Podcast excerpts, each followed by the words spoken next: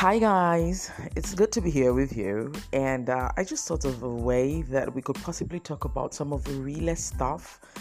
I do understand that people are going through a lot and need people to talk to. People need good talk therapy. And of course, you know, I like to talk. I like to talk about the things that I've been through.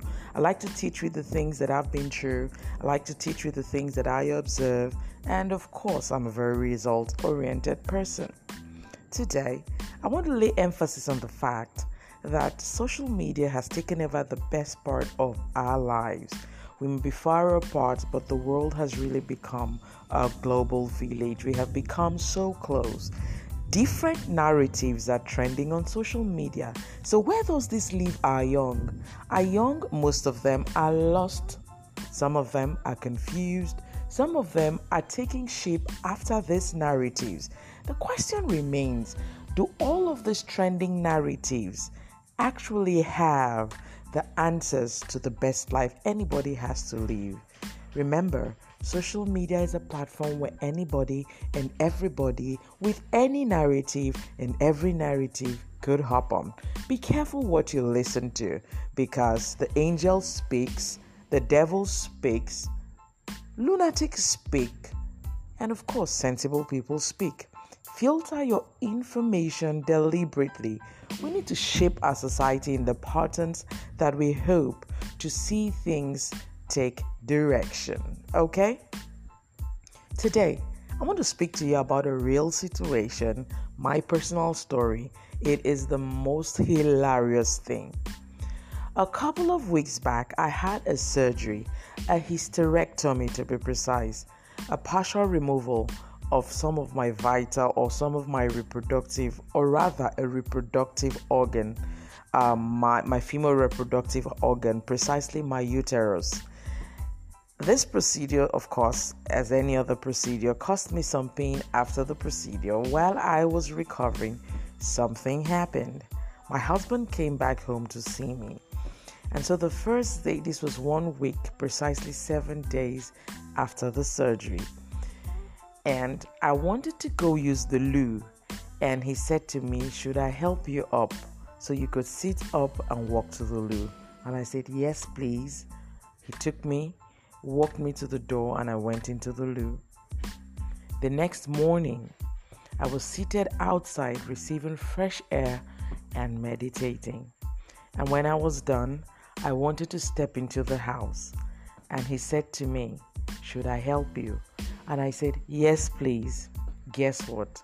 His response that followed was one of the most hilarious and also one of the most hurtful things I heard. He looked at me in the face and said, You know, we talk a lot, we play a lot, and said to me, Diana Mary, this doesn't fit you at all. You're a very strong woman. I know you can walk by yourself, but each time you say to me, Yes, please, I need help, it just doesn't look like you. I sunk back into the chair and I laughed very, very, very hard. Um, even when I wasn't supposed to.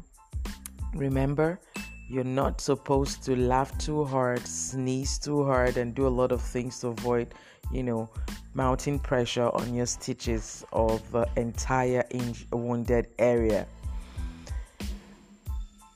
I got thinking about it. Sometimes in life, some women, or most women, if not every woman, presents herself as being strong.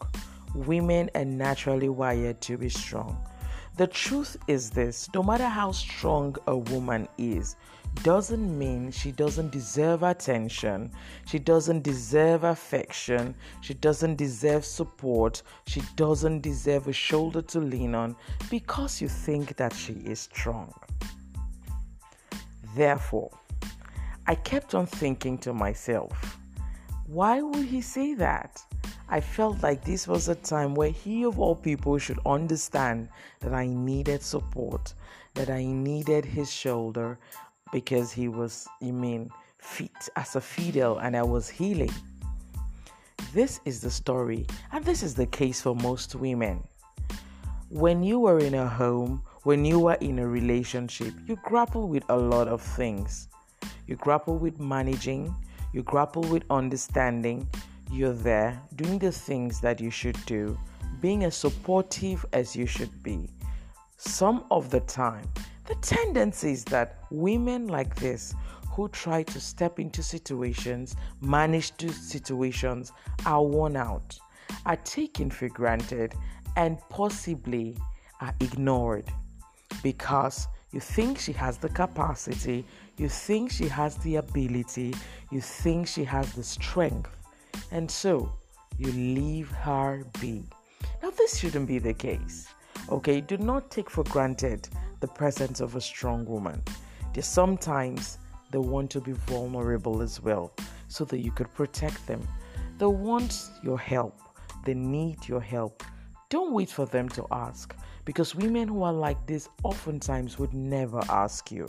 Women who are like this are people who are just on the move. But in the truth of things, these women are human. These women need to relax. That is why we find a high rise in women who are stressed. Some of their stress shows through their health conditions hypertension, depression, mood swings, you name it, obesity as well. And so, this is me saying, whatever little support you can give, it is not about supporting, it is about doing what you're supposed to do. Because the original intention is that the woman was a helpmeet, the woman was to help. But when the woman is used beyond the extent to which she ought to be used. Uh, not used per se, I beg your pardon. When the woman is stretched beyond limits, like elastic, she's going to snap. The body is going to read different signals, different signs. And so, to the slightest things, giving her a massage, massaging her toes, supporting her with everything and anything that you can, acknowledging that what she's doing is fantastic. There is no woman who is too strong not to need the support that she's deserving of. We all need each other. And so, I beg you, I appeal to you to please not take for granted the fact that there is a woman around you who is seemingly very strong who seemingly has the capacity. Thank you very much for hanging out with me. I'd like to hear from you. Please share this podcast and send it out to your friend. Keep a date with us on the next episode. And of course, this is Diana Mario One on A Word or Two with Diana Mario One. Ciao, ciao.